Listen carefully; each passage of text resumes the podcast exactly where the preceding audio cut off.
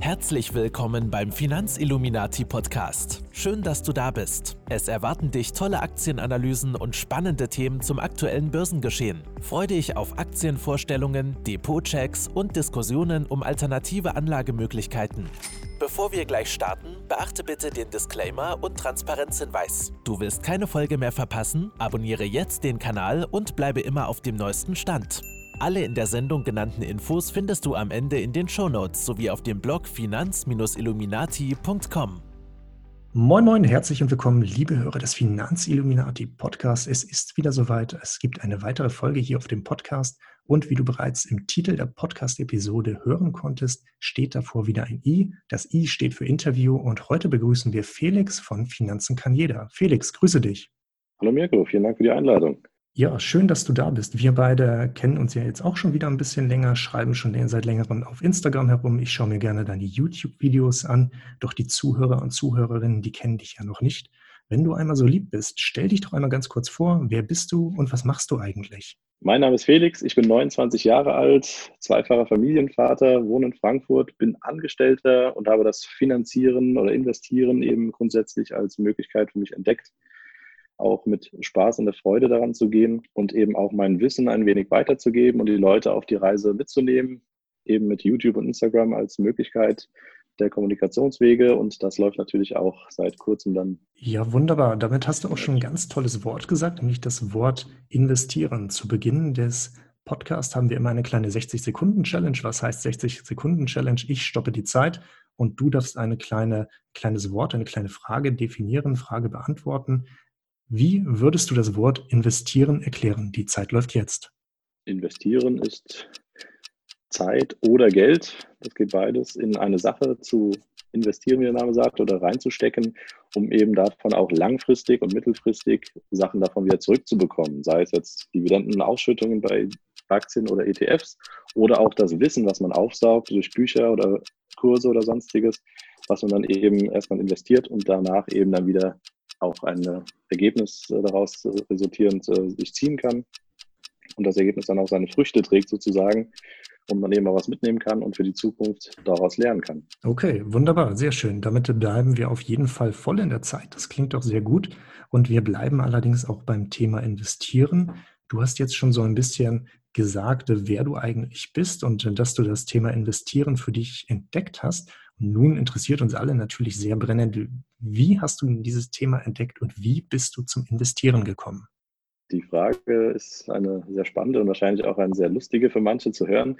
Das Ganze hat angefangen Ende 2017, wo es diesen riesen Bitcoin-Hype gab, der in allen Medien überall vertreten war. Hol die Bitcoin, das ist das neue Ding. Investiere da rein, was ich vorher noch nie gemacht hatte bis dahin. Und habe mir dann anderthalb Monate alle möglichen Artikel dazu durchgelesen und dann einfach mal Ende Dezember 2017 zum Allzeithoch, also bei Höchststand bei 16.000 oder wie, also Euro, wo der Bitcoin da mal stand, habe ich da schön mal 300 Euro investiert.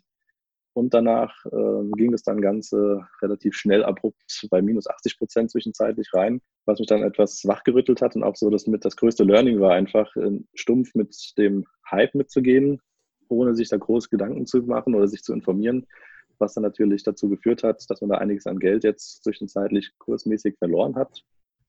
Und bin dann danach äh, darüber gegangen und habe dann zwei Monate mich intensiver mit weiteren Anlagemöglichkeiten beschäftigt. Eben gerade dann auf ETFs gestoßen und Aktien in der Thematik, mich da mehr eingelesen, das Ganze dann irgendwann auch verstanden, wie das funktioniert und dann die ersten Schritte mit einem Sparplan auf den damals noch MSCI World und die Emerging Markets ganz klassisch mehr oder weniger gestartet mit 75, 25 Prozent Verteilung mit 100 Euro monatlich Anfang 2018 im Februar und habe das Ganze dann nach und nach eben dann erweitert, die Sparrate erhöht und bin aktuell sogar dazu übergegangen, primär noch in äh, Einzelaktien zu investieren, weil das Ganze eben noch ein wenig mehr Kick an der Sache gibt, muss ich gestehen für mich. Also mehr Abwechslung bietet, als reinen ETF ganz stumpf zu investieren und natürlich auch die Möglichkeit nutzen zu können, das investierte Kapital, auch was monatlich in die Investitionen fließt, einfach zu steigern nach und nach. Und auch jetzt dieses Jahr steht auch wieder ein größerer Schub an, wurden viel mehr Einzelaktien monatlich permanent bespart. Und dann natürlich auch mit der Dividendenstrategie, die ich für mich entdeckt habe, als Cashflow-Modell, sagen wir mal, ähm, natürlich auch sehr viele oder fast ausschließlich Dividendenaktien im Depot habe, die mir dann eben einen monatlichen Cashflow inzwischen bescheren, der sich ab nächsten Monat dann ab den oder über die 25 Euro jeden Monat bewegen wird und ich somit mir einen zusätzlichen Sparplan rein aus den Dividenden schon wieder investieren kann, wo man dann auch eingangs durch die Definition für das Investieren bei mir sieht, dass das natürlich jetzt schon seine Früchte trägt, ohne dass man mehr Geld investieren muss, dass man jetzt schon mehr Geld investieren kann, weil dann die Refinanzierung oder Reinvestition der Dividenden natürlich dann dazu führt, dass man noch breiter und noch schneller wachsen kann mit der Zeit. Das ist der Zinseffekt, der jetzt im winzigen kleinen Ausmaß bisher funktioniert und sich dann nach und nach natürlich deutlich ausweitet, um auf mein langfristiges Ziel zu kommen, was aber später wahrscheinlich noch mal Erwähnung finden wird, wie das Ganze stattfinden soll und wie das aussieht. So viel erstmal dazu der Geschichte, wie ich zum Investieren kam, was ich gemacht habe, wo ich auch meine Learnings draus gezogen habe und wie es jetzt aktuell der Stand ist, wo ich natürlich auch meine ganzen Erfahrungen und auch die Updates dazu monatlich bringe und auch alle Leute dann transparent daran teilhaben lasse.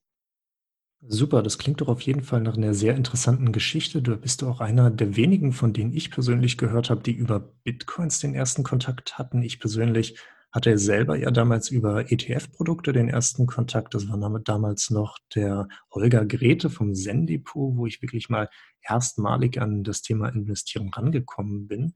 Aber das klingt auch schon sehr interessant, was du da gesagt hast.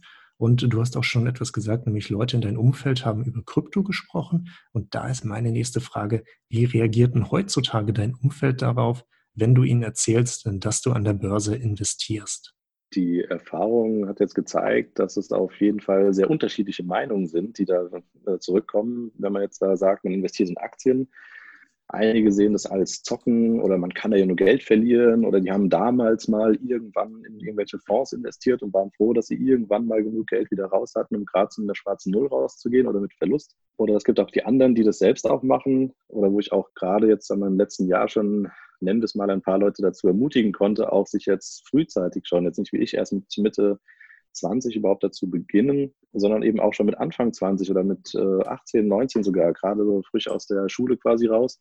Und dann fangen die Leute schon mal an, jetzt zu investieren, dass man ihnen also zeigen konnte, was es dann wirklich bringt und ein paar dazu überreden konnte, auch wirklich was zu machen, sich jetzt schon mit der Altersvorsorge zu beschäftigen. Also da spreizt die Meinungen, gehen da sehr weit auseinander auch meine Eltern oder meine Frau muss ich davon erstmal überzeugen, warum denn Aktieninvestitionen jetzt nicht einfach reine Spekulation oder Zocken ist und man eh alles verliert. Und mittlerweile, nachdem man auch nachweislich zeigen kann, wie das natürlich letztes Jahr zumindest dann auch sich gut entwickelt hat oder auch jetzt mit dem Crash trotzdem dann gelassen bleibt mit den Werten, auch wenn man da jetzt eine negative Zahl im Depot stehen hat, wo man jetzt weniger Wert hat, als investiert wurde, was sich aber langfristig natürlich sowieso wieder ausgleichen wird. Demzufolge habe ich da einige Skeptiker zumindest dann positiv überzeugen können inzwischen. Ja, sehr schön. Ähm, das kenne ich natürlich auch, dass ähm, Menschen nicht sofort begeistert sind von der Börse. Ich kenne allerdings auch das wunderschöne äh, Gegenbeispiel, nämlich wenn du dich selber einfach äh, mit diesem Thema beschäftigst und das so im stillen Kämmerlein für dich machst und jeder guckt dich an, wie du dich damit beschäftigst, dass die Menschen irgendwann sogar damit anfangen, automatisch Interesse daran zu entwickeln und dann damit anfangen, fand ich auch eine ganz spannende Situation, weil das ist bei mir persönlich äh, passiert, dass in meinem Umfeld dann ein paar Leute damit angefangen haben. Hast du denn da so eine krasseste Anti- Bewegung schon mal kennengelernt? Also von wegen, dass jemand gesagt hat, das ist das Schlimmste, was es überhaupt gibt. Ähm, Gab es da schon mal so richtige Negativerfahrungen in dem Umfeld? Oder ist es wirklich bei den leichten Meinungen geblieben? Also sagen wir so, jetzt extreme Gegenbewegungen oder Gegenwinde habe ich da jetzt nicht bekommen.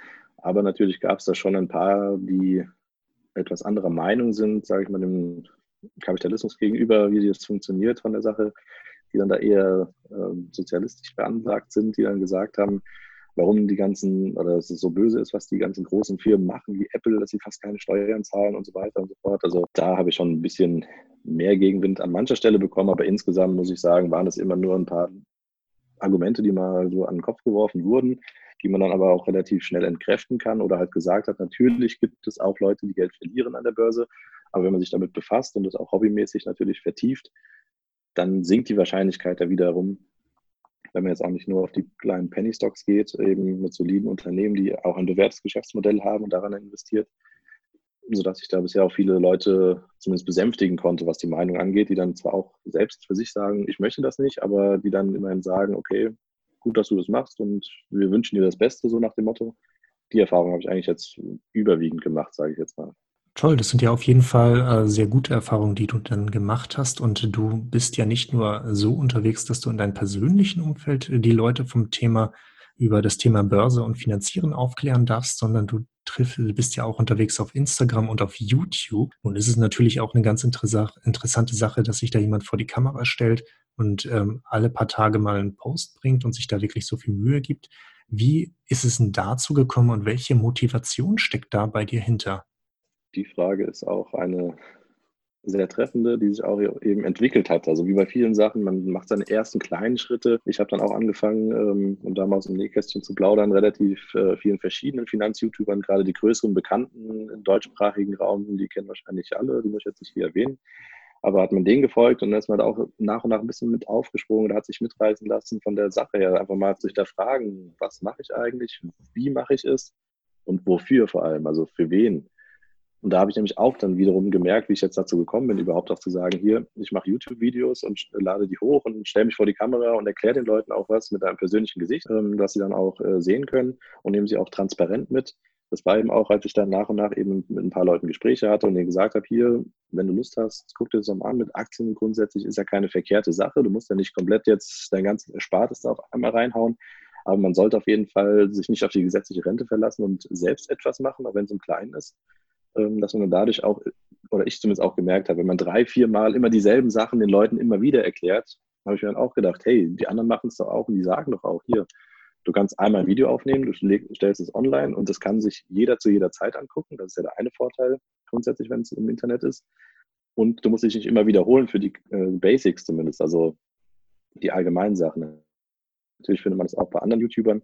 Da bin ich jetzt nicht der eine, der alles nur äh, bei sich jetzt drauf auf dem Kanal hat, aber aber so diese Anregung grundsätzlich überhaupt sich erstmal Gedanken über seine eigenen Finanzen zu machen. Die Aufstellung des Kontenmodells zum Beispiel ist auch ein Video oder ein Haushaltsbuch zu führen. Das sind eben so die Basics, die erstmal am Anfang stattfinden müssen, um dann eben mit dem Investieren überhaupt starten zu können, wenn man dann einen finanziellen Überblick verschafft, den nämlich viele gar nicht, oder einige, sage ich mal, gar nicht haben oder nicht so richtig, sondern immer nur sagen, oh, ein bisschen Geld bleibt da mal über oder auch nicht. Um das Ganze zu strukturieren, das ist eigentlich meine Grundmotivation zu sagen, ich möchte einfach mein Wissen den Leuten preisgeben.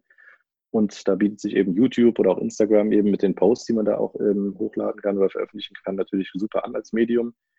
Und das Ziel ist natürlich äh, ehrlicherweise auch mit YouTube zumindest dann auch Geld zu verdienen, wenn man dann eben so weit ist, dass man den Kanal dann auch monetarisieren kann.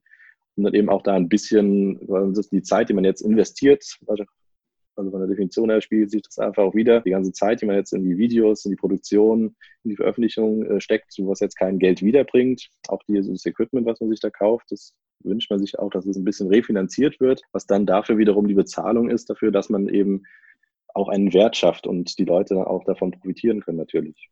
Also das sind meine hauptmotivierenden Beweggründe dafür das Ganze zu machen. Und das bringt persönlich einen viel weiter voran, wenn man sozusagen auch das Präsentieren lernt. Man guckt nur die Kamera an, aber hat trotzdem vor Augen, dass sich viele Leute diese Videos angucken und dass man denen eben was vorträgt. Also wäre das jetzt ein Referat wie in der Schule damals oder in der Uni oder auf der Arbeit eine Präsentation. All das sind Sachen, die auch die Soft Skills einfach trainieren und wo man sich dann auch wohler fühlt. Auf jeden Fall, also da hast du viele tolle Punkte genannt, äh, zum Beispiel, also sich auf jeden Fall damit einmal zu beschäftigen, das ist eine ganz tolle Sache, weil sowas lernst du tatsächlich in der Schule nicht. Da hältst du zwar deine Referate, wenn du sie hältst und deine Hausaufgaben nicht vergessen hast und äh, dann ist es eine ganz andere Sache, weil in der Schule lernst du nicht dieses Präsentieren, wie du es tatsächlich lernst, wenn du einen eigenen YouTube-Channel hast. Ich kenne das ja, weil das ist jetzt mein dritter Account, den ich jemals gemacht habe, vor, vor dem Mikrofon stehe, vor der Kamera stehe und da sagst du eine ganz tolle Sache. Ähm, zudem hast du auch gesagt, du bist nicht der Einzige, der das auf YouTube macht. Allerdings hat dein Account ja auch so ein paar tolle Sachen, die nicht unbedingt jeder Account hat, weil ich auf deinen Account ganz stark sehe, dass da auch ein großes äh, Erklärungspotenzial für Portfolio-Performance, also das Tracking-Tool für deine Aktien da ist. Also da bist du wirklich sehr sehr ausführlich mit. Und was jetzt auf deinem Kanal ja auch erscheint, sind die Immobilien. Und ähm, Immobilien bringt mich gleich zu der nächsten Frage. Du hast jetzt am Anfang schon ein bisschen was zu deinem Depot gesagt, aber lass uns da doch noch mal ein bisschen näher drauf eingehen zum Thema Aktien, ETFs, Immobilien, Gold, Rohstoffe, Krypto, P2P. Was ist da eigentlich alles in deinem Portfolio vertreten? Also rein von den äh, Asset-Klassen her kann man sagen, besteht mein Portfolio jetzt eben zu einem minimalen Anteil an Kryptowährungen, wobei ich die gar nicht wirklich, ehrlich gesagt, äh, mit erfasst habe in meinen monatlichen Übersichten. Deswegen sagen wir mal, es besteht zu grundsätzlichen Sachen ähm, aus Einzelaktien, ETFs, P2P-Krediten mit einer Gewichtung bis zu 10 Prozent von dem Investmentanteil und eben jetzt auch frisch Immobilien, also wirklich physische Immobilien, wo man dann eine eigene Wohnung hat, die ich jetzt auch Anfang des Jahres im Februar gekauft habe beim Notar mit dem Unterschreiben des Kaufvertrages und jetzt seit diesem Monat April dann auch wirklich vermiete, wo ich dann auch die ersten Mieteinnahmen erziele. Einfach auch als weitere Klasse oder als weitere Investitionsmöglichkeiten, um sich zum einen breiter aufzustellen, mehrere Einkommensströme zu haben oder zu generieren und auszubauen über die Jahre natürlich und auf der anderen Seite eben auch ähm, verschiedene Bereiche kennenzulernen, weil auch da ist natürlich diese Entwicklung, wie man auch immer so schön sagt, ein lebenslanges Lernen, spiegelt sich eben da auch wieder. Man hat immer mal Lust, Neues zu probieren oder auch Neues kennenzulernen. Und dementsprechend sind Immobilien zusätzlich mit reingekommen. Was aber gar nicht vertreten ist derzeit sind Rohstoffe oder Gold, Silber jetzt auch physisch, was jetzt bei vielen auch noch als Beimischung mit drin ist. Das sehe ich jetzt ehrlich gesagt bei mir bei der aktuellen Portfoliogröße ähm, noch gar nicht so relevant. Das wird vielleicht erstmal wirklich realistisch, wenn ich im sechsstelligen Bereich mal mich bewege. Eine Beimischung wiederum sein, das ganze Risiko etwas zu äh, streuen um da eben gerade in einer Crash-Phase, wie wir sie jetzt vor kurzem erlebt haben, wo dann von der Börse aus natürlich jetzt Auswirkungen zu spüren sind, dass Dividenden gekürzt werden, wenn man damit plant, äh, in Zukunft seinen Lebensunterhalt auch mit bestreiten zu können von Dividendeneinnahmen, Mieteinnahmen und den P2P-Zinsen, die es da gibt zum Beispiel auch, ähm, um da halt auch den Wert zu stabilisieren grundsätzlich, würde sich dann wie gesagt, ab dieser Depotgröße geschätzt jetzt erstmal dann ein wenig auch Rohstoffe für mich dann interessanter werden, bis dahin werde ich aber meine anderen Assetklassen natürlich weiter ausbauen. Ja, sehr schön. Das ist doch ein sehr gut gemischtes Portfolio, mit dem du dann wahrscheinlich auch sehr gut aufgestellt bist. Jetzt hast du zwei Assets noch genannt, die wir in diesem Podcast bisher noch nicht so stark thematisiert haben. Und äh, da hast du unter anderem auch die Kryptowährungen genannt, also von Bitcoin, Ethereum und wie sie alle heißen. Bist du da tatsächlich noch aktiv? Machst du da noch was? Und wenn ja, wie machst du das? Also nutzt du da zum Beispiel äh, die Bison-App von, ich glaube, der Börse Stuttgart oder wie kauft man Bitcoins? Ja, also bei den Kryptos muss ich gestehen, da bin ich auch ein bisschen von zurückgegangen, dass ich da nach meinem einmaligen Investition von den 300 Euro Ende 2017 nichts mehr weiter gemacht habe. Damals hatte ich das über Coinbase gekauft. Das ist eine Online-Wallet äh, mit Sitz in Großbritannien, ähm, wo man da eben relativ simpel Bitcoin kaufen konnte, in dem Sinne, dass man da einfach Geld hin überwiesen hat, so wie man es auch sonst bei einer anderen Bank macht, da quasi Geld einzuzahlen auf sein Konto virtuell und hat dann da im Gegenwert dann eben 0,00 irgendwas Bitcoin eben dafür bekommen und hatte es dann auch mit Litecoin und Ethereum, wie du es erwähnt hast, oder auch Ripple. Ähm, hatte ich da auch jetzt benutzt, aber aktuell mache ich da sonst nichts. Also die Visa-App nutze ich da nicht. Oder auch sonst fließt da kein weiteres Geld mit rein, weil ich da einfach mich nicht näher mit befasst habe und das Ganze nicht so verstehe, dass ich sage, ich würde da jetzt, investiere da nicht rein, weil ich da jetzt für mich persönlich nicht so viel Mehrwert rausziehe oder jetzt sage, das ist das Investment für mich, wo ich jetzt wirklich dran glaube, wie das sich Ganze entwickeln wird. Dementsprechend fällt das erstmal für mich hinten runter und beschäftige mich auch nicht viel weiter mit, außer dass ich es ein wenig mitverfolge, wie der Markt allgemein sich äh, weiter bewegt. Aber da fließt jetzt auch zukünftig kein Geld irgendwie groß rein. Deswegen lasse ich die Kryptos auch für mein Portfolio außen vor und nehme es als Lessons Learned mit, aber vertieft da die Investitionen nicht oder weiter sie. Okay, äh, sehr schön. Ähm, dann hast du noch als zweites Asset dazu gesagt, äh, Zinsen aus P2P. Äh, vielleicht magst du ganz kurz für die Zuhörer, die P2P auf der einen Seite tatsächlich noch nicht kennen, einmal kurz sagen, was das ist und ähm, auf welchen Plattformen, du wirst dir erklären, dass es was mit Plattformen zu tun hat, du dich da rumtreibst und warum vielleicht? Genau, das, also Peer-to-Peer-Kredite sind so gesehen Privatkredite von privaten Leuten an private Leute, so kann man das sagen. Also man gibt Geld und jemand anderes als privater Investor nimmt dieses Geld und zahlt dann dementsprechend das Geld plus Zinsen zurück. Und da ist natürlich dann wohlgemerkt äh, ein Hinweis, dass es halt eine hochrisikoreiche Investition ist, weil da eben gerade weil man von privat zu privat sich Geld leiht sozusagen, ist natürlich an einer Stelle eine Ausfallrate auch nicht ähm, ganz zu ver Nein oder zu vermeiden, sage ich jetzt mal. Das heißt, das grundsätzlich ist auch die oberste Regel beim Investieren. Investiere wirklich nur das Geld, was du eben nicht brauchst. Also wo du eben zehn Jahre lang darauf verzichten kannst oder am besten halt das Geld grundsätzlich, wo du sagst, wenn ich das Geld jetzt auch nicht mehr habe und alles verlieren sollte, lebe ich trotzdem noch normal und glücklich weiter und gerade nicht in eine Schuldenfalle oder sonstiges. Das sollte einfach nur schon mal vorweg gesagt sein. Und da gibt es natürlich mehrere Plattformen, die diese Möglichkeit eben bieten, wo man dann einmal Bondora, wahrscheinlich äh, ziemlich viele, die grundsätzlich in dem Bereich äh, schon mal Erfahrungen gemacht haben, die Plattform kennen. Dort nutze ich persönlich nur Go and Grow, was eine Art ähm, passives Investieren ist, in dem Sinne, dass man einfach Geld investiert in diesen Privatkreditmarkt, wo jetzt vorzugsweise bei der Plattform in Spanien, Estland und äh, Finnland die ähm, Kredite vergeben werden und man kriegt pauschal 6,75 Prozent Zinsen pro Jahr dort auf der Plattform bisher ausgezahlt. Und das funktioniert soweit gut, ist eben gedeckelt mit den Zinsen. Dafür hat man das Geld eben sehr verfügbar, also liquide und kann es quasi jederzeit wieder abziehen und ist eben nicht an die Kreditlaufzeit gebunden, wie es jetzt zum Beispiel bei der nächsten Plattform, wo ich investiert bin, Mintos, die wahrscheinlich auch einen Großteil kennen werden, was mit einem Platzhirsch ist, eben weil sie über 200.000 Investoren weltweit haben und auch weltweit die Möglichkeit bieten zu investieren. Allerdings ist da eine gewisse Besonderheit, dass man das Geld nicht direkt anderen Privatpersonen gibt, sondern man leiht sein Geld anderen Banken oder Finanzinstituten, die das Geld wiederum weiter verleihen an private Leute, die dann da eben dann die Zinsen zahlen und wo dann eben die Bank natürlich auch in gewisser Hinsicht mitverdient. Ähm, somit ist es ein anderes Modell, dass man, oder wo ich auch gesagt habe, ich fokussiere erstmal da meine Investitionen derzeit, weil ich da sage, man hat viele Darlehensanbahner, wie es dort heißt, also die Banken letztlich, in die man sein Geld mit investiert und die zahlen einem das Geld zurück.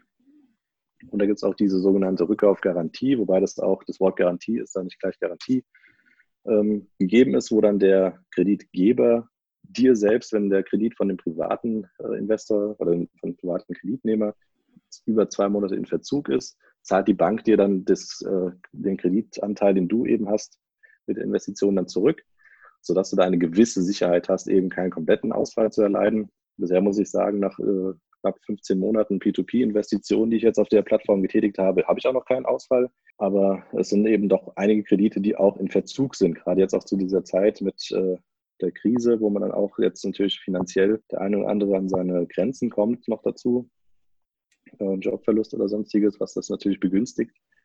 Muss man einfach vorsichtig sein und auch gucken, wie sich das Ganze entwickelt.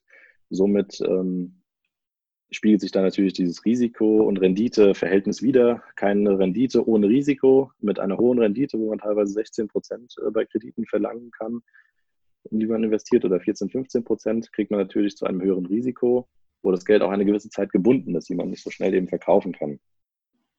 Und als dritte Plattform noch kurz äh, abschließend kann man sagen, äh, bin ich bei Reinvest24 noch mit äh, vertreten, was wiederum nochmal einen anderen Bereich abdeckt. Da geht es darum, dass man in Immobilien auch investiert, anteilig. Nicht äh, wie ich jetzt eine komplette Immobilie kauft, sondern man kauft sich eben anteilig für ab 100 Euro, wie das da auf der Plattform geht, Anteile an einer Immobilie oder an einem Grundstück. Und die Mieteinnahmen, die daraus eben ähm, erwirtschaftet werden, davon erhältst du dann anteilig an deinem Part, den du davon eben hältst, dann auch monatlich deine Mieteinnahmen als Zinsen. Also das ist auch eine Möglichkeit, eben in Immobilien zu investieren mit einem kleineren Kapital. Aber auch da ist natürlich eine gewisse Risikobereitschaft gegeben, weil das Ganze jetzt aktuell in Lettland läuft mit den, an ah, Entschuldigung, in Estland sind die ansässig. Ähm, wo natürlich auch nicht 100% jetzt klar ist, wie das Ganze über eine lange Zeit läuft, weil gerade auch so eine Plattform sich jetzt noch keinen Crash äh, beweisen musste bisher. Ja, damit sagst du auf jeden Fall eine ganz interessante Sache, weil du hast natürlich ähm, wirklich die großen und starken Plattformen gewählt, die auch sehr gut ähm, nach eigenen Aussagen jetzt inzwischen mit der Krise umgehen können. Da sind ja unter anderem Mintos und Bondora echt sehr weit vorne. Ich habe ein bisschen weniger Glück gehabt, indem ich halt noch einen gewissen Anteil an Geld auf der Plattform Groupier habe liegen gehabt. Ähm, das ist dann wahrscheinlich jetzt wohl weg. Ähm, du hast aber auch noch eine weitere Plattform erwähnt, nämlich Reinvest24. Finde ich übrigens auch ganz interessant, wobei diese Plattform auch nur sehr wenig Investoren hat. Und Reinvest24 bringt mich dann nämlich auch gleich zu der nächsten Frage, weil da kümmerst du dich um das Thema Immobilien. Und du hast gerade eben gesagt, du hast jetzt auch deine erste Immobilie tatsächlich gekauft und vermietest diese bereits. Wie ist es denn dazu gekommen? Das hat sich natürlich auch ähm, in dem ganzen Rahmen entwickelt, wo man sagt, okay, ich bin jetzt im Aktienmarkt investiert, ich bin jetzt im P2P-Markt investiert und möchte eben zum einen meine Einnahmen aus verschiedenen Einkommensquellen oder Einkommensströmen, die man sich erstellt, ähm, dann auch ziehen können in Zukunft.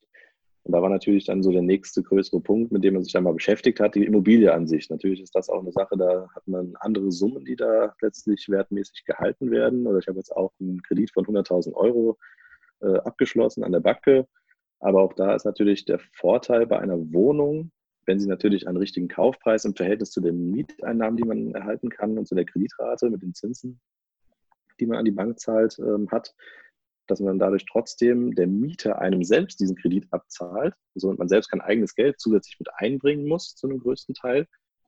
Du kannst mit einem also Hebeleffekt, wie er genannt wird, eben den ganz gut nutzen, sodass man wenig Eigenkapital einbringt. So jetzt ich jetzt, um da mal eine Zahl zu nennen, jetzt 8000 Euro, die Kaufnebenkosten, die eben zu einer Immobilie neben dem Kaufpreis gezahlt werden müssen, selbst eingebracht habe aus meinem Ersparten, habe aber für diese 8000 Euro eine Immobilie im Wert von 100.000 Euro erhalten und dementsprechend halt meine Investition etwas gehebelt, also auf äh, eine andere Ebene gehoben, per Kredit gekauft, so kann man das ja auch sagen, was aber halt mit einer Sicherheit hinterlegt ist, weil die Immobilie selbst bietet ja eine Sicherheit auch für die Bank und die sagen sich eben, wir geben dir das Geld, diese 100 Prozent des Kaufpreises, also 100.000 Euro und wenn du mal nicht zahlungsfähig wärst, haben wir immer noch die Immobilie, die wir eben dir wegnehmen können, die wird zwangsversteigert und damit haben wir dann unsere Kosten als Bank gedeckt im Zweifel. Also das sind ja die Wege, die die Bank hat, was eben halt Immobilien in physischer Form eben da natürlich attraktiv macht in gewisser Hinsicht, die über Kredit eben finanziert zu haben.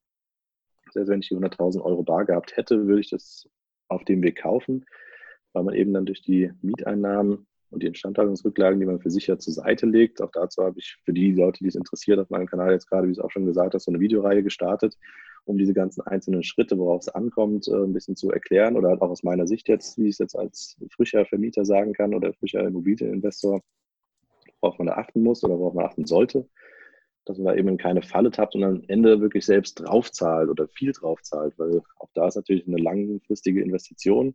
Der Kredit läuft 38 Jahre jetzt so gesehen, wenn sich jetzt nichts ändert an den Konditionen oder man nicht sondertilgt, bis der abgezahlt ist. Das ist natürlich schon eine enorm lange Zeit. Also bis zur Rente bin ich damit dann erstmal bedient. Aber auf der anderen Seite, wenn diese Immobilie dann mal abbezahlt ist, irgendwann eben in vielen Jahren, habe ich dann nochmal die aktuelle Kreditrate sozusagen dann zusätzlich, also nochmal knapp 300 Euro, die dann da ähm, jetzt nach aktuellem Stand an zusätzlichem Einkommen im Monat reinkommt durch diese eine Wohnung. Und das Ganze möchte ich natürlich auch ausbauen und möchte mir mehrere Wohnungen kaufen über die nächsten Jahre und Jahrzehnte, sodass dann da auch dieser Cashflow, der daraus resultiert, um wenn man Hinblick auf die Rente dann ein zusätzliches Einkommen zu äh, generieren oder auch eine Rente daraus schon einfach ziehen zu können, dass man sagen kann, ich brauche keine gesetzliche Rente. Das, was ich davon dann kriege, ist dann später so ein nettes Taschengeld, was ich mitnehme, wie viel das auch immer sein wird. Aber ich weiß, ich habe eben durch meine Dividenden, durch die Immobilien, Mieteinnahmen, durch auch andere Einnahmen, die sich vielleicht noch äh, erstellen lassen können, mit, bei YouTube zum Beispiel oder wie auch immer, grundsätzlich über ein eigenes Business, was ich dann auch entwickeln kann über die Jahre, da einfach verschiedene Ströme und wenn dann davon einer mal wegbricht oder einer mal zwischenzeitlich schlechter läuft, weil er eben Leerstand ist und die Immobilie nicht äh, abbezahlt ist und ich dann noch ein paar Kosten habe, das aber von anderen abgefedert wird. Somit hat dann ein Effekt ähm, eines Verlustes an einer Einkommensstelle weniger Auswirkungen, als wenn man wirklich nur jetzt seinen Hauptjob hat, sein Gehalt bekommt und jetzt seinen Job verliert von jetzt auf gleich und dann aber trotzdem eine Kreditrate weiterhin zahlen muss, wenn man ein Eigenheim für sich hat, aber schon auf Kante genäht die ganze Finanzierung äh, auf den Füßen steht. Also das war jetzt mein Ansatz zu sagen, ich möchte auch in Immobilien investieren. Natürlich muss man da halt auch dann die geeigneten Immobilien finden, die eben auch sich selbst tragen. Das ist eigentlich die größte Herausforderung aktuell, weil es eben gerade in den großen Städten, zumindest auch hier in Frankfurt, wo ich jetzt lebe, da findet man eigentlich fast gar keine Wohnung zu einem bezahlbaren Preis, wo man mit den Mieteinnahmen dann die Kosten sich selbst tragen, sondern man muss eigentlich fast immer was drauflegen aus der eigenen Tasche in einem gewissen Rahmen was es dann etwas unattraktiver macht, jetzt um es nebenher laufen zu lassen. Damit sagst du auch gerade was, ähm, was bei mir jetzt tatsächlich als Frage aufgekommen ist. Denn, denn du hast jetzt zum einen den Preis 100.000 Euro gesagt, du hast äh, die Region Frankfurt, also eine absolute A-Stadt genannt. Und äh, das ist natürlich jetzt die Sache für Menschen, die wie ich absolut keine Ahnung von Immobilien haben. Ich habe jetzt nur gerade eben im Taschenrechner mal ein bisschen rumgerechnet. Wenn ich mir jetzt angucke, dass für Hotelimmobilien inzwischen, also jetzt nicht mehr, aber vor der Corona-Krise die 50-fachen Jahresmieten gezahlt wurden, dann klingt 100.000 Euro für mich erstmal relativ günstig, aber ich kann dazu auch noch nicht ganz so viel sagen, weil wie gesagt, keine Ahnung von Immobilien. Aber wie, wie gehst du denn tatsächlich daran? Also wie wählst du so eine Immobilie aus? und entscheidest, dass das eine gute ist zum guten Preis? Was ist überhaupt eine gute Größe für eine Wohnung, die du vermieten möchtest? Also wie gehst du denn da eigentlich ran? Also kurz vorweg kann man da nochmal sagen, dass ich jetzt die Immobilie, die ich gekauft habe, nicht in Frankfurt selbst gekauft habe. Aber wenn man in Frankfurt für diesen Preis etwas findet an Wohnungen, dann kann man da eigentlich fast ungesehen schon zuschlagen, weil es ein enormes Schnäppchen ist, was man eigentlich so gar nicht mehr kriegt. Äh, sondern das ist in Rhein-Main-Gebiet, in Dietzenbach, einer etwas kleineren Stadt, ähm, in der Nähe von Offenbach auch. Also ist jetzt hier 20 Kilometer entfernt von der Fahrzeit. Einfach, dass man halt das fairerweise vorher sagt. Aber grundsätzlich, wie man da eben rangeht, was ich eben schon mal gesagt hatte, ist einfach diese Möglichkeit zu gucken, oder wie es auch in den Kreis oder in dem Immobilienbereich oftmals genannt wird, die Bruttomietrendite. Das ist so eine Kennzahl, die man, oder den Faktor, wie du genannt hast, den Faktor 50, der da sehr hoch ist, ähm, wo man dann schon mal relativ schnell sieht, kann die Immobilie sich selbst tragen. Und das kann man eben mit wenigen Zahlen einfach schon berechnen. Also als kleiner Hin also Hinweis einfach mal jetzt als Beispielrechnung diese 6% Bruttomietrendite, die oftmals so als Zielwert genannt wird, den, man, den eine Wohnung erreichen sollte, wo einfach das Verhältnis von Kaufpreis zur Jahresnetto-Kaltmiete, die man erhält, eben 6% betragen sollte. Somit weiß man halt relativ schnell, wenn man sieht, die Wohnung kostet 100.000 Euro, sie ist für 600 Euro monatlich warm vermietet. Oder sagen, wir 500 Euro, das ist ein einfaches Rechenbeispiel. Aufs Jahr hochgerechnet kriegt man 6.000 Euro an Miete raus. Und das wären dann eben genau diese 6% von dem Kaufpreis als Bruttomietrendite, wo man ganz pauschal sagen kann, 2% äh, tilgt man selbst davon. 2% ungefähr gerechnet äh, sind an Zinsen möglich, die man dann da monatlich zahlt und 2% sind Bewirtschaftungskosten, die natürlich so eine Immobilie mit sich bringt, wo man dann eben auf diese 6% kommt, um dann zu sagen, okay, ich habe eine Plus-Minus-Null-Rechnung, ich habe eine Immobilie, die dann hoffentlich natürlich bis zum Renteneintritt spätestens abbezahlt ist und mir dann eine zusätzliche Rente generieren kann. Also das ist so der Ansatz, den man oftmals jetzt im Internet auch findet, wenn man danach sucht, Immobilie als Kapitalanlage, als Altersvorsorge. Eben diese Kennzahl, die beruht einfach nur auf Jahresnetto-Kaltmiete im Verhältnis zu einem Kaufpreis und damit kann man relativ schnell für sich entscheiden, ist diese Immobilie lohnenswert oder kann man gegebenenfalls am Kaufpreis noch ein bisschen was machen. Das ist aber nicht immer so einfach ähm, da einen richtigen zu finden. Und von der Wohnungsgröße her, oder was du gesagt hast, was natürlich noch so ein paar Indikatoren sind, da kann man sich ja auch auf verschiedenen Portalen mal angucken, was nämlich die meistgesuchtesten Wohnungen sind Einzimmer, Zweizimmerwohnungen. In den Städten sind es auch viel mehr Einzimmerwohnungen, die halt gesucht sind. Äh, aber auch sonst eine Zweizimmerwohnung eben auch mit die am meist vermietetsten, eben auch im Bereich um die, sagen wir mal, 50 bis 70 äh, Quadratmeter, da bewegt sich so der Zweizimmerwohnungsbereich in einer sehr großen Nachfrage. Wenn man dann eine Wohnung hat, die eben auch zwei Zimmer hat, oder bei mir jetzt mit knapp 65 Quadratmeter mit Balkon, Aufzug im vierten Stock von einem neungeschossigen Wohnhaus, da hat man natürlich auch ein paar Indizien, wo man sagen kann, da hat man eine Vermietbarkeit auch. Also da ist natürlich geografisch gesehen, such dir eine Stadt aus, wo du auch in Zukunft eben nicht den Wegzug hast, wie jetzt irgendwo auf dem Land, wo natürlich vermehrt die Leute eher in die Stadt ziehen wollen. Äh, also ist halt die Region oder die Lage ist eben mit eines der Hauptkriterien. Dann ist natürlich ein Kaufpreis mitentscheidend, dass er möglichst günstig ist, eben im Zusammenhang mit dieser Bruttomietrendite, um da ein geeignetes Investment zu finden. Und da muss man auch natürlich gucken, kann man die aktuelle Miete, wenn man einen Mieter übernimmt, äh, entweder erhöhen einem gewissen Rahmen. Da gibt es natürlich auch gesetzliche Grenzen mit dieser Mietpreisbremse, ähm, die es eben zu erwähnen gilt. Und es also sind viele Faktoren, die am Ende natürlich sich im Detail damit auseinandersetzen muss. Aber grundsätzlich eben diese drei Faktoren, Kaufpreis, Lage oder Lage, Kaufpreis und Bruttomietrendite sind schon mal die drei Indikatoren, wo man sagen kann, damit kann ich meine Suche erstmal beginnen, um halt eben so die größten Fälle rauszufiltern, wo man sagt, ich habe jetzt drei von 100 Wohnungen zum Beispiel, die jetzt interessant erscheinen, die man aufgrund der Zahlen erstmal ganz plausibel, um sich halt näher damit zu befassen dann. Okay, also Preis habe ich verstanden, ähm, Größe habe ich auch verstanden, weil das kann ich mir so ein bisschen erklären. Da sagst du eigentlich genau das, was auch mein Eindruck ist, weil große Städte wie Berlin, Frankfurt, Hamburg, da bist du, glaube ich, einfach froh, wenn du überhaupt eine Wohnung bekommst und äh, da nicht ähm, irgendwo auf der Straße schlafen musst. Also nimmst du auch eine Einzimmerwohnung. Das heißt, Einzimmerwohnung funktioniert. Ähm, Zweizimmerwohnung ähm, ist das wahrscheinlich schon in etwas kleineren Städten, sei es Bremen, Hannover, so etwas, halt, was dann um einiges interessanter wird. Ähm, verstehe ich mit der Auswahl. Ähm, wenn ich jetzt soweit bin, also ich habe den Preis, ich habe die Zimmergröße, Jetzt habe ich aber gar keine Ahnung vom Handwerk. Ähm, ich weiß jetzt nicht, was du beruflich ähm, machst, ähm, wobei an sich weiß ich ja eigentlich schon. Aber mal angenommen, ich habe da so überhaupt keine Ahnung von, wie begutachte ich denn so eine Wohnung? Wie kann ich denn sagen, das ist was Gutes, das ist was Schlechtes? Wie macht man das? Da kann man natürlich sagen, es gibt auch da, wie du sagst, Begutachten ist schon mal so ein Stichwort. Gutachter gibt es nämlich, die dafür auch vom Fach sind, wirklich, die eine Immobilie äh, bewerten können, ob sie halt auch dann sagen, von dem aktuellen Stand, wenn man sich eben selbst nicht dann auskennt so und das beurteilen kann. Also ich bin jetzt auch kein Fachmann in dem Bereich, dass ich jetzt genau weiß, wie eine Immobilie auszusehen hat.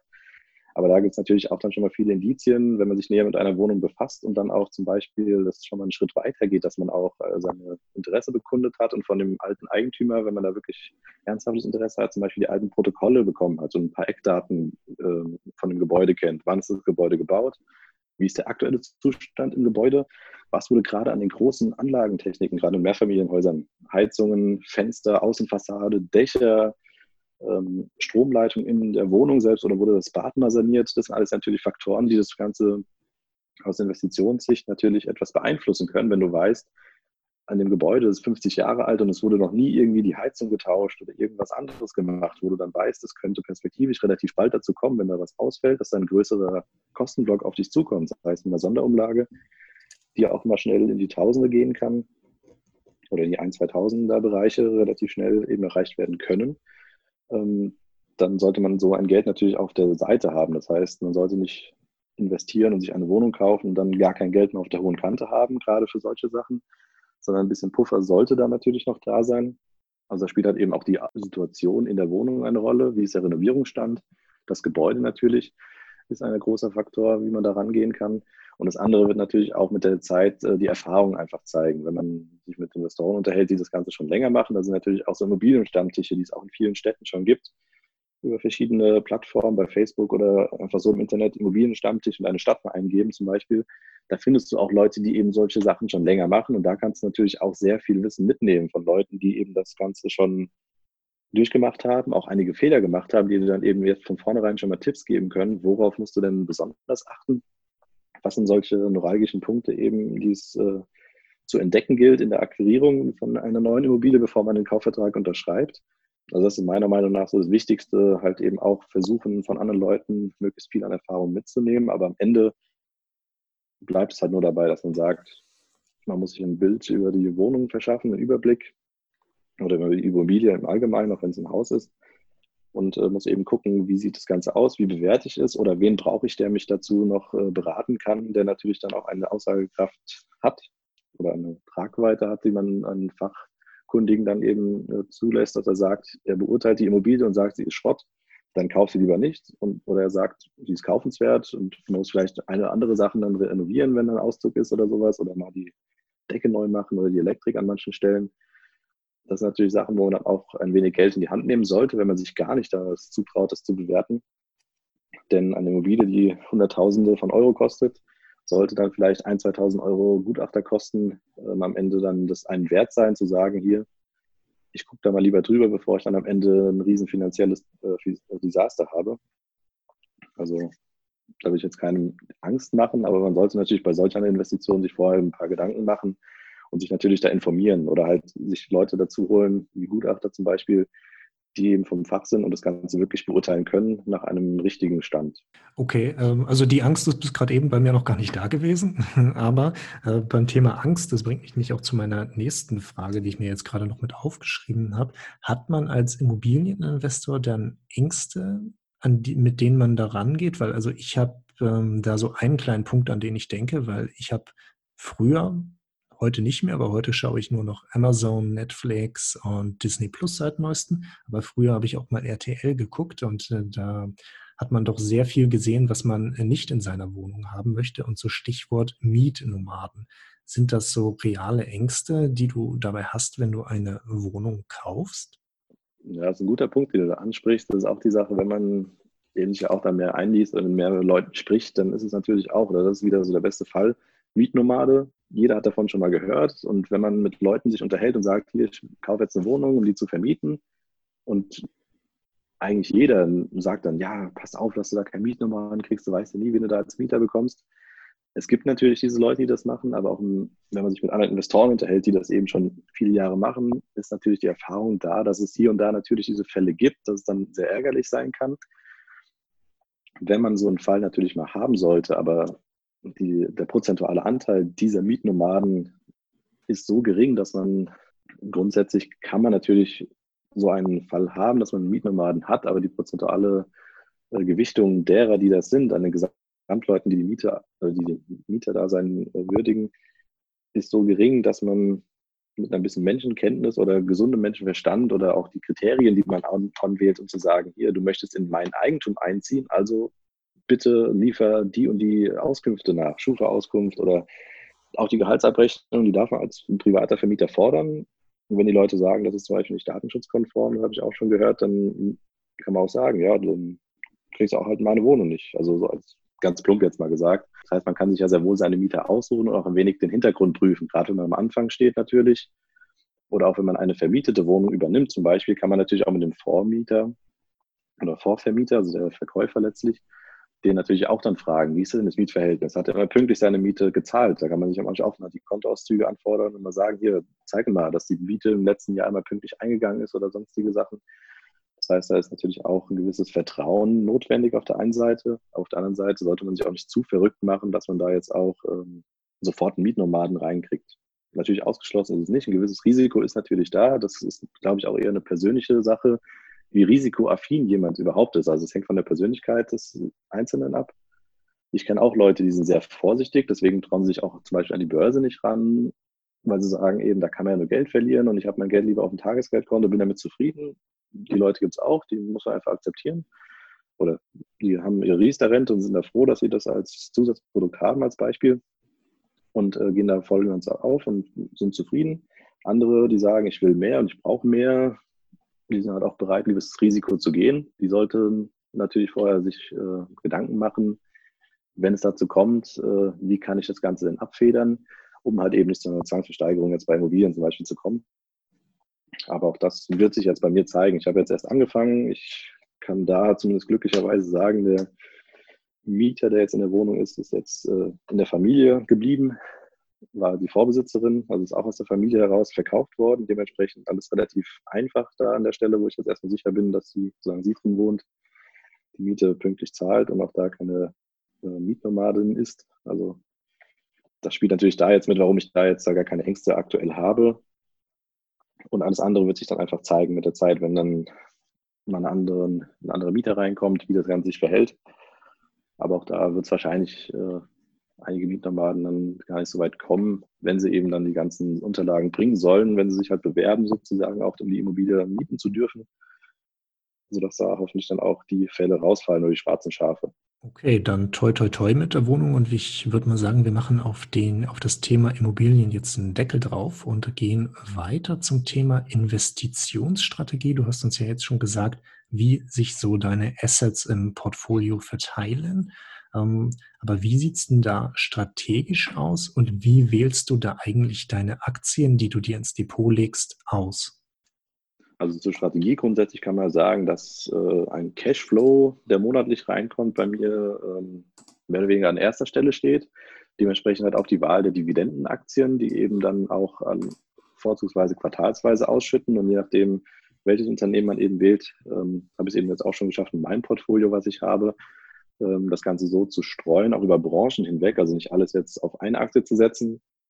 Bekannte Beispiele aus der Vergangenheit waren irgendwie alles im Telekom um die Jahrtausendwende, weil es da so gut lief und danach eben ist relativ viel runtergegangen, sondern da halt eben über Branchen verteilt investieren, vorzugsweise eben in Dividendenaktien, die zwar dann auch an mancher Stelle vielleicht weniger jetzt die Wachstumsraketen sind, wertmäßig, aber da ja die Dividendenstrategie darauf beruht, dass man sagt, man will gar keine Anteile eigentlich verkaufen, sondern möchte aus den Dividenden, die halt da rauskommen, leben, ähm, ist das eben die Auswahl zu sagen, ich möchte möglichst breit über die ganzen Branchen, die es gibt, oder über die Welt diversifiziert sein auf der einen Seite und ähm, wähle eben dann Aktien dementsprechend aus, zahlen sie Dividende, haben Sie ein gesundes oder profitables Geschäftsmodell? Sind Sie etabliert am Markt? Deswegen habe ich auch ein relativ langweiliges Depot, wie viele wahrscheinlich sagen werden, weil eben diese Standardwerte, die fast jeder hat, der in dem Bereich zumindest jetzt ist als Finanzblogger oder grundsätzlich eben investiert und sein Portfolio auch öffentlich zeigt. Da findet man sehr viel Überschneidung grundsätzlich.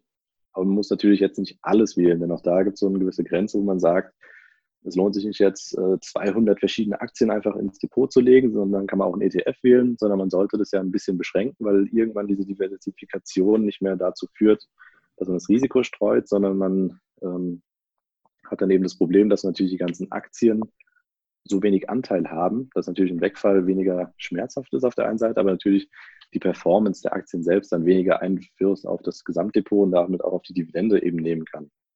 Und da ist nämlich auch mit der Dividende jetzt nochmal ein wichtiger Punkt zu sagen. Auch da habe ich bei mir etwas ähm, gestreut, dass ich sage, ich habe dividendenstarke ähm, Unternehmen im Depot, die eben sehr viel Dividende zahlen im Verhältnis zu dem Wert, also mit einer hohen Dividendenrendite. Und ich habe auch da Werte im Depot, die aktuell 0,5 oder 1 Prozent Dividendenrendite haben, die über die Jahre natürlich dann die Dividende hoffentlich so gut steigern, dass sie natürlich dann auch in den nächsten 10, 20 Jahren deutlich mehr an Erträgen dann ausgeben können und da die Dividende dadurch gesteigert wird, was das Ganze für mich dann attraktiv macht. Also aus Dividendensicht jetzt gesehen dahin. Und das Ganze auch strategisch, eben wie ich auch schon mal erwähnt hatte, ist jetzt, um auch mal da ein klares Ziel zu nennen, bis meinem 45. Lebensalter, also in 16 Jahren oder 15,5 aktuell, kann man sagen, möchte ich so weit sein, dass meine monatlichen Ausgaben oder unsere als Familie, die monatlichen Ausgaben, die wir haben, dann durch diese Zusatzeinnahmen ähm, gedeckt sind. Also alles, was da zusätzlich reinkommt, dass ich dann nicht mehr arbeiten gehen müsste, weiterhin trotzdem irgendwie arbeiten werde, weil natürlich als Immobilieninvestor sehen das Banken ganz gerne, wenn du ein unbefristetes Arbeitsverhältnis hast. Auch in Teilzeit wird es dann wohl lieber genommen als ein Selbstständiger teilweise oder hast andere Konditionen, weniger tilgen, was du ähm, musst. Einfach nur ein paar Beispiele zu nennen. Einfach da, um ja, finanziell frei zu werden oder unabhängig. Da gibt es auch verschiedene Meinungen dazu, welches Stadium ist denn mit wie viel Geld verbunden. Das ist also mein Antrieb zu sagen, ich möchte meinen monatlichen Cashflow dahin bringen, dass ich eben die monatlichen Kosten, die bei uns entstehen, daraus decken kann, ohne arbeiten gehen zu müssen. Alles andere, was dann natürlich reinkommt, kann man dann eben das Leben genießen, Urlaube, Reisen, was einem einfällt oder wenn man ein teures Auto haben möchte, meinetwegen auch das. Also da bin ich jetzt keiner, der sagt, da muss man unbedingt auch verzichten. Auch das jetzt passiert es nicht, dass wir da sagen, wir verzichten auf alles Mögliche, sondern wir leben unser Leben, wie wir es gerne möchten. Auch ein Familienurlaub ist da drin oder auch andere Sachen werden angeschafft. Denn wer die Kosten plant, wie es so schön heißt, der kann auch dann gelassen der Zukunft entgegenblicken.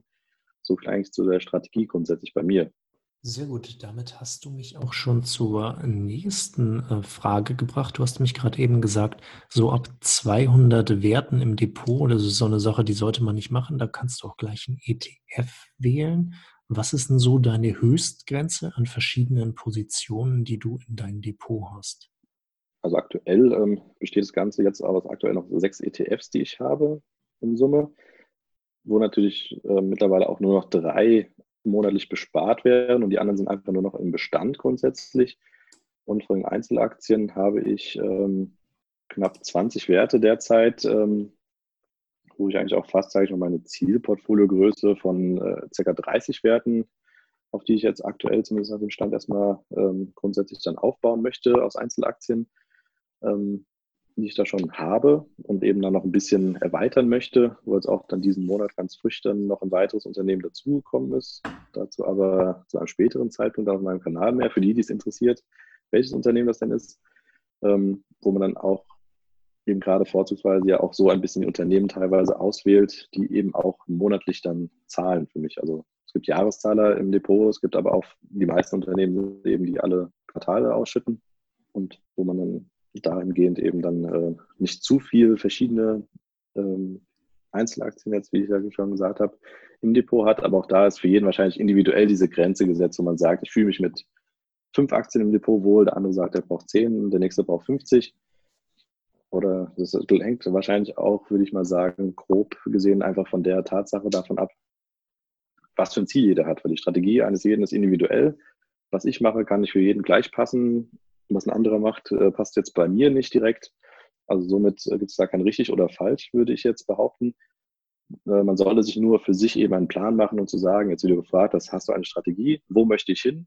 und das Ganze natürlich jetzt nicht nur auf zwei Jahre betrachtet, sondern eben einen möglichst langfristigen. Manche planen es bis zur Rente. Ich habe mir gesagt, ich möchte mit 45 soweit sein, dass ich eben entscheiden kann, was ich wie mache. Und dementsprechend ähm, muss man dann eben seine Strategie auch dahin umbauen oder anpassen hier und da. Das ist natürlich auch nicht in Stein gemeißelt, sondern lebt auch einfach mit der Zeit oder mit den Situationen. Und ähm, ist grundsätzlich wichtig einfach, dass man überhaupt startet. Sei es jetzt in Immobilien, in Aktien, in ETFs, in P2P-Kredite, was auch immer, was einem liebt. Wichtig ist eben machen. Denn nur wer macht, der wird auch was erreichen. Sehr schön. Das klingt auf jeden Fall danach, dass du eine gefestigte Strategie hast, die du auch gerne in der Zukunft weiter verfolgen möchtest. Jetzt ist natürlich in den letzten Monaten etwas passiert, was wir uns die letzten ja tatsächlich Jahrhunderte nicht hätten vorstellen können, nämlich der Coronavirus geht rum und hat die Weltwirtschaft lahmgelegt. Wie hat das denn dein Depot und deine Strategie beeinflusst? Also mein Depot hat es natürlich, ähm, sagen wir, auf der Aktienseite ziemlich nach unten gerissen, muss ich sagen. Da hatten wir zwischenzeitlich mal monatstechnisch Performance von minus äh, 30 Prozent auch fast oder minus 26 war so die Spitze, jetzt nur auf einen Monat betrachtet, aber insgesamt gesehen war ich äh, 12 Prozent im Minus. Also dementsprechend habe ich natürlich dann wiederum ein Geld, was noch frei war, sage ich mal jetzt auch genutzt, um jetzt in den letzten äh, Monat, also im März ein wenig schon, jetzt Anfang April habe ich noch in größerem Stil etwas nachgekauft gerade bei Unternehmen, die ziemlich viel am Wert verloren haben, wo man natürlich jetzt dann günstige ähm, Einstiegskurse nutzen kann, um eben mehr Anteile zu bekommen an Unternehmen, die grundsätzlich ein gefestigtes Geschäftsmodell haben.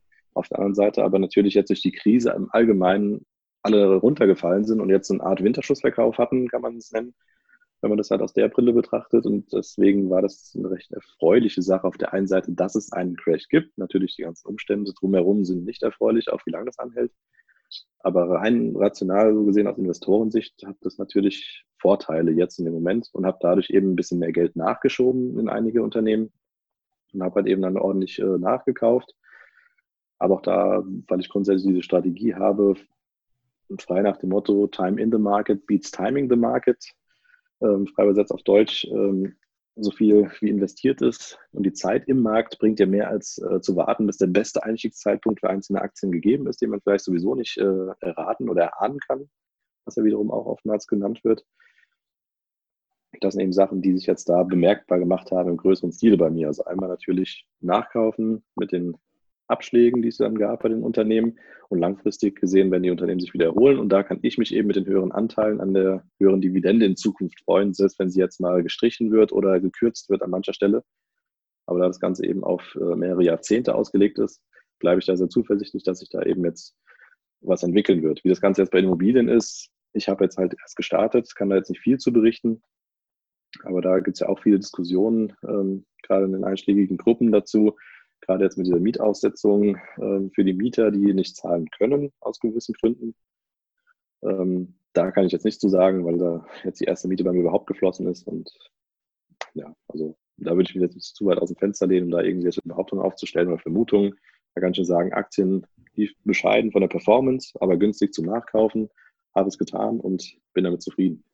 Wunderbar, das klingt doch nach einer ganz guten Bewältigung des Corona-Crashs. Ähm, jetzt hast du das eine oder andere Mal schon erwähnt, dass du Sparpläne führst, aber auch nachgekauft hast. Ähm, eine der häufigsten Fragen, die mich auf meinen Kanälen erreichte, ist, wo soll ich denn eigentlich mein Depot eröffnen? Und äh, du kannst uns das ja nicht nur äh, sagen zu, dem, zu deinem eigenen Depot, was du auch führst, sondern du kannst uns tatsächlich auch gleich schon eine Empfehlung mit für ein Junior-Depot geben? Denn das Ganze hast du auf deinem Kanal ja auch schon mal vorgestellt. Also was ist deiner Meinung nach ein richtig ideales Depot, vielleicht auch für Einsteiger und äh, für die, die ihre Juniors mit dabei haben wollen? Also da kann ich jetzt natürlich sagen, weil ich jetzt von Anfang an mich dazu entschieden habe, bei der Com direkt mal ein Depot zu eröffnen, da bin ich voll zufrieden.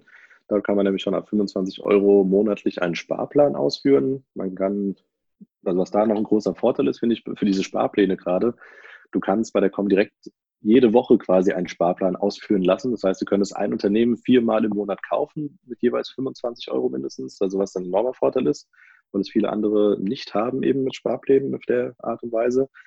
Die Gebühren sind ähm, an mancher Stelle höher als bei anderen Brokern, gerade Trade Republic zum Beispiel ist ja einer oder Gratis Broker, Smart Broker, da gibt es viele, die mit sehr wenig Ordergebühren locken. Die mich jetzt aber nicht so reißen, weil ich eben halt mehr der Sparplan-Fan bin primär, habe zwar auch Einzelaktien, also Einzelkäufe getätigt, mit den Gebühren natürlich, die dann bei der Comdirect zum Beispiel jetzt auch relativ hoch sind, mindestens 9,90 Euro, die man hat, plus eben das äh, börsenabhängige Orderentgelt, was dann noch dazukommt, ähm, was man immer mindestens hat für eine Position. Somit rechnet sich im Verhältnis zu den 1,5 Prozent Gebühren, die die Comdirect für eine Sparplanausführung äh, verlangt, bei Nicht-Aktions-ETFs oder Aktien, wobei da gibt es ja nur die ETFs, wo dann diese Gebühren entfallen. Ähm, muss ich aber sagen, sind die 827 Euro so diese Grenze, wo man sagt, ab da lohnt sich dann ein Einmalkauf mehr als eine Sparplanausführung.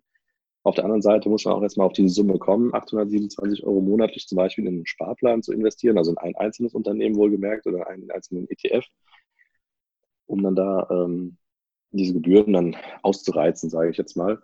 Wenn man natürlich mal Einmalzahlungen irgendwie im Jahr bekommt, sei es eine Bonuszahlung, Weihnachtsgeld oder was auch immer, und das in größeren Ziel in eine einzelne Aktie oder ein ETF stecken möchte, ist eben das die magische Grenze, wo man sagt, da lohnt sich ein Einzelkauf mehr von den Gebühren.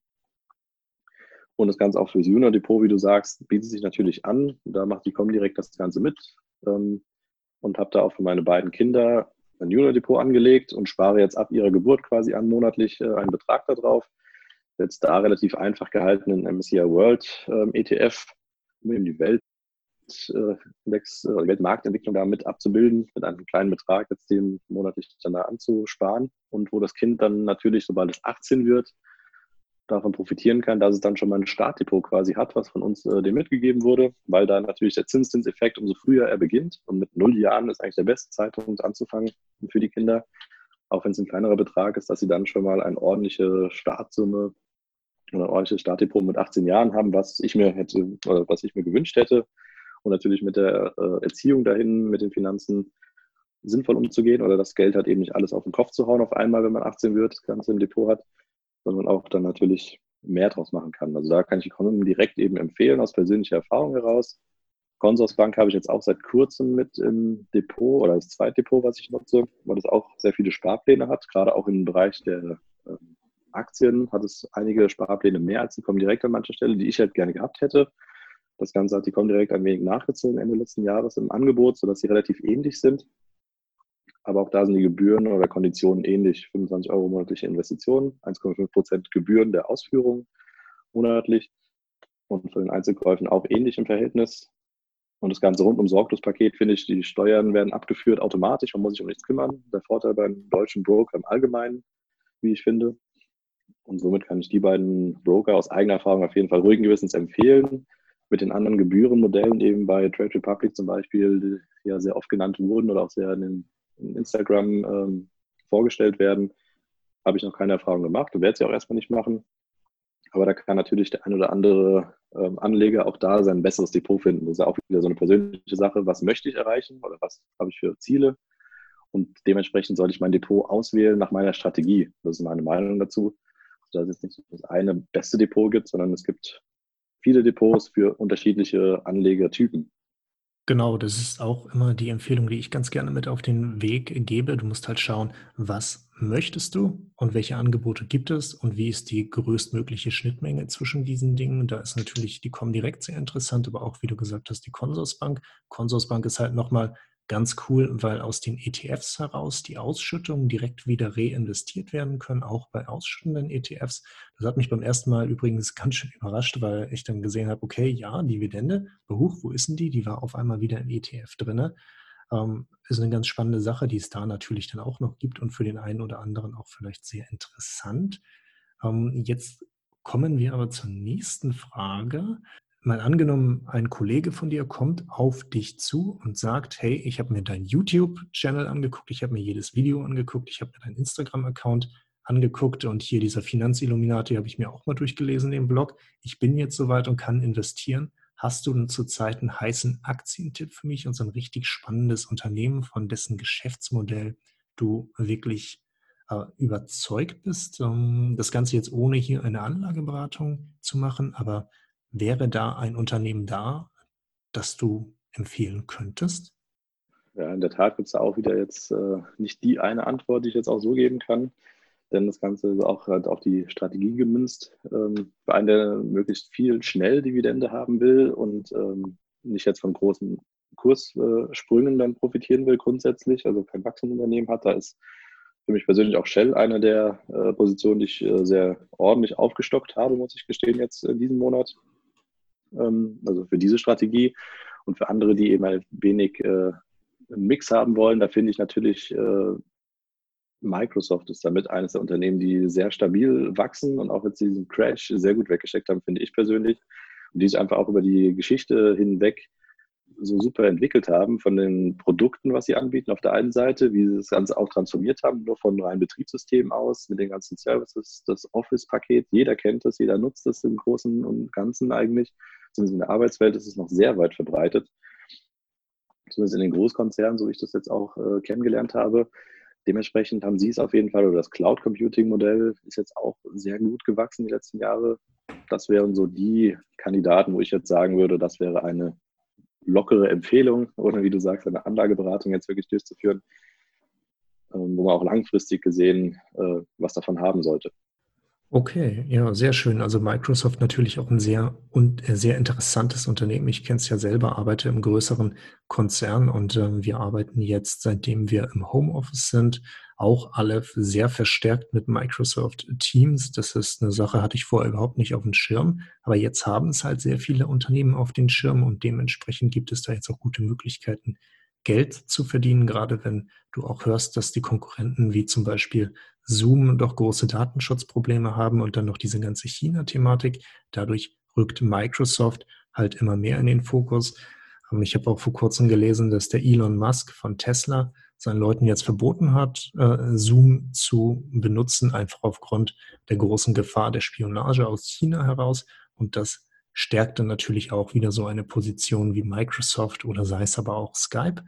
Ähm, wir sind mit dem Interview jetzt kurz vorm Ende. Es folgen noch zwei kleine Fragen, nämlich zum einen die Frage, welche Bücher haben dich an der Börse jetzt eigentlich weitergebracht? Was hast du so gelesen und was sind da so wirklich gute Messages, die du da auch mit rausnehmen konntest?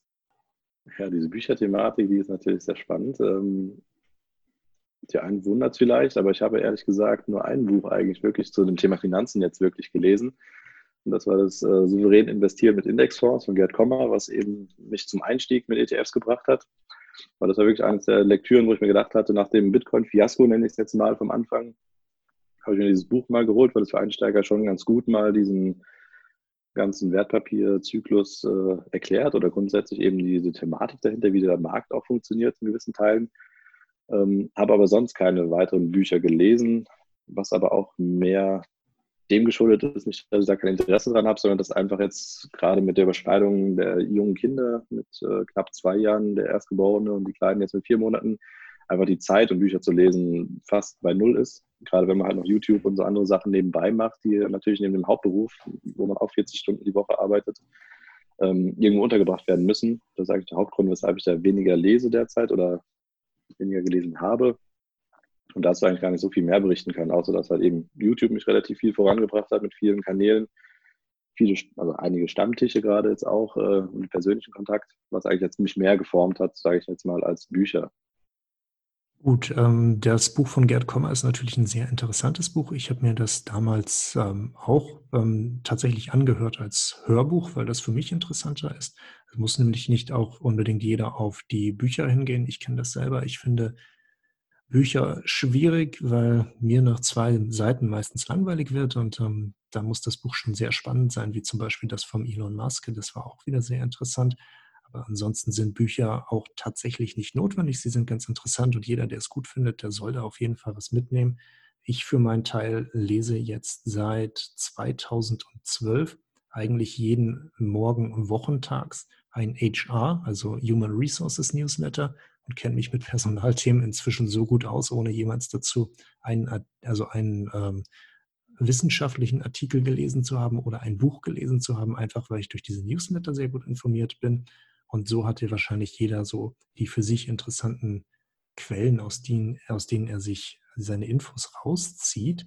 Und äh, das Thema Quellen bringt mich dann auch schon zur abschließenden Frage von diesem Podcast, nämlich wenn du dir Aktien aussuchst, ne, welche Tools benutzt du denn da? Da gibt es ja relativ viele, vom Aktienfinder bis hin zum Market Screener.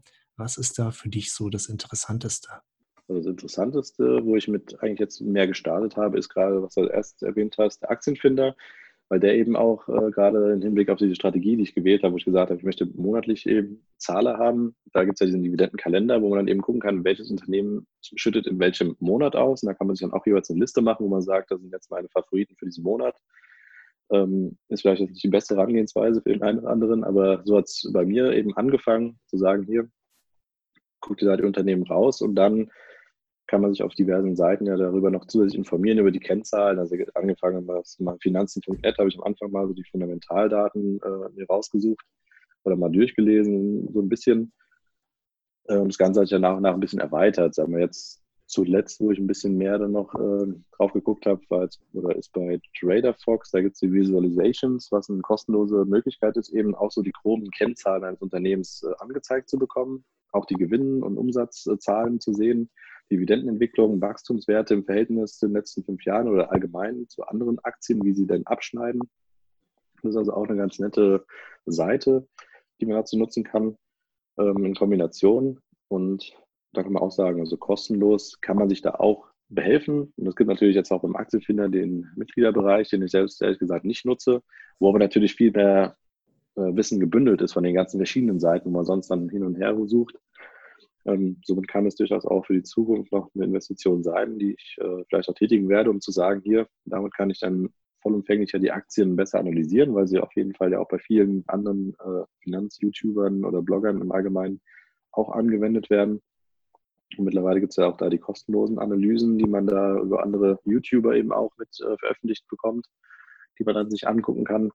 Und somit lernt man da auch relativ viel draus aus anderen, die eben den Aktienfinder nutzen, so gesehen indirekt damit auch zu analysieren. Ja, das sind doch wieder ein paar sehr tolle Seiten, die du da gesagt hast. Ich packe die auf jeden Fall äh, mit in die Show Notes beziehungsweise in die Videobeschreibung von YouTube. Dann kann jeder, der zuhört, sich das auch einfach nochmal ganz entspannt anschauen, ohne jetzt mitgeschrieben haben zu müssen. Ähm, Dividendenkalender, wo du es gerade sagst, ich kenne natürlich auch den Aktienfinder und den Dividendenkalender und ich kenne, glaube ich, auch jeden anderen Dividendenkalender, den du zurzeit in deutscher Sprache irgendwo findest. Für alle die, die gerne mal wissen möchten, wer, welches Unternehmen schüttet eigentlich in welchen Monat aus und wer, wann ist der Ex-Tag, wann, äh, wie viele Zahlungen gibt es im Jahr, die können natürlich auch gerne bei Finanzilluminati auf den Dividendenkalender gucken, denn aktuell bin ich mir eigentlich ziemlich sicher, ich habe da die meisten Aktien drinne gelistet und wenn das für den einen oder anderen interessant ist, dann kann er natürlich da auch noch mal reinschauen. Wir beide sind jetzt tatsächlich am Ende dieses Interviews und ich bedanke mich ganz herzlich dafür, dass du dir die Zeit genommen hast. Es war ein relativ langes, ein relativ spannendes Interview. Ein Interview, das mich zum Thema Immobilien noch ein bisschen mehr begeistert hat, als ich es davor war. Und von daher vielen Dank, dass du da warst. Und das letzte Wort gehört dir. Ja, auf der anderen Seite vielen Dank, dass äh, ich hier sein durfte und auch da mit äh, dir dieses Interview führen durfte. Ähm, und das freut mich natürlich auch zu hören, dass jetzt eben auch äh, in Sachen Immobilien ich da ein bisschen einen äh, Denkanschluss gegeben habe, zumindest, oder ich ein wenig ähm, euphorisiert habe auf der einen Seite jetzt, wie man es rausgehört hat, mich damit ein bisschen mehr zu befassen vielleicht auch. Und das ist nämlich auch, denke ich mal, eine ganz gute Sache, die gar nicht so viele machen oder sich ein bisschen vorscheuen, wenn man da eben jetzt nicht so, sich so lange eingelesen hat in dieser Thematik. Es frisst natürlich auch einiges an Zeit, sich da überhaupt äh, einen Überblick zu verschaffen, wie das Ganze funktionieren kann. Aber das ist wie bei allen Sachen eben, oder was ich auch jetzt hier gerne mitgeben möchte, grundsätzlich auch bei mir auf dem Kanal sonst, ähm, fangt einfach an, macht etwas, informiert euch darüber selbst, was ihr wollt. Denn auch wenn ihr noch nicht ganz genau wisst, was ihr wie erreichen wollt, habt erstmal einen Plan, macht euch Gedanken dazu und sucht euch gegebenenfalls auch Leute, die einfach schon mal Erfahrungen in den Bereichen gesammelt haben. Sprecht mit ihnen, stellt ihnen Fragen und wenn es ihnen zu viel wird, werden sie es schon sagen. Ansonsten sind sie natürlich gerne bereit, dir dazu unter die Arme zu greifen, so wie ich auch. Und dementsprechend freue ich mich eben hier sein oder hier gewesen sein zu dürfen. Vielleicht gibt es ja noch mal eine Folge in der Zukunft, wenn du eine Immobilie gekauft hast oder mehrere schon hast. Ja, schauen wir auf jeden Fall. Zunächst einmal fangen auf jeden Fall die Aktien an, weiter zu wachsen. Aber irgendwann wird dann natürlich auch das Thema Immobilien sehr interessant. Ähm, wir an dieser Stelle verabschieden uns von den Zuhörern und Zuhörerinnen und sagen bis zum nächsten Mal. Vielen Dank fürs Zuhören. Schön, dass du wieder dabei warst. Hinterlasse doch gerne ein Abo und wir hören uns bei der nächsten Folge wieder. Wenn dir der Finanzilluminati Podcast gefällt, dann bewerte ihn gerne auf iTunes. Alle in der Sendung genannten Infos findest du wie immer in den Shownotes sowie auf dem Blog finanz-illuminati.com. Bei Rückfragen und Wünschen stehen wir dir selbstverständlich gerne zur Verfügung. Schreib uns auf Instagram, Twitter oder Facebook. Bis zum nächsten Mal und vielen Dank fürs Zuhören.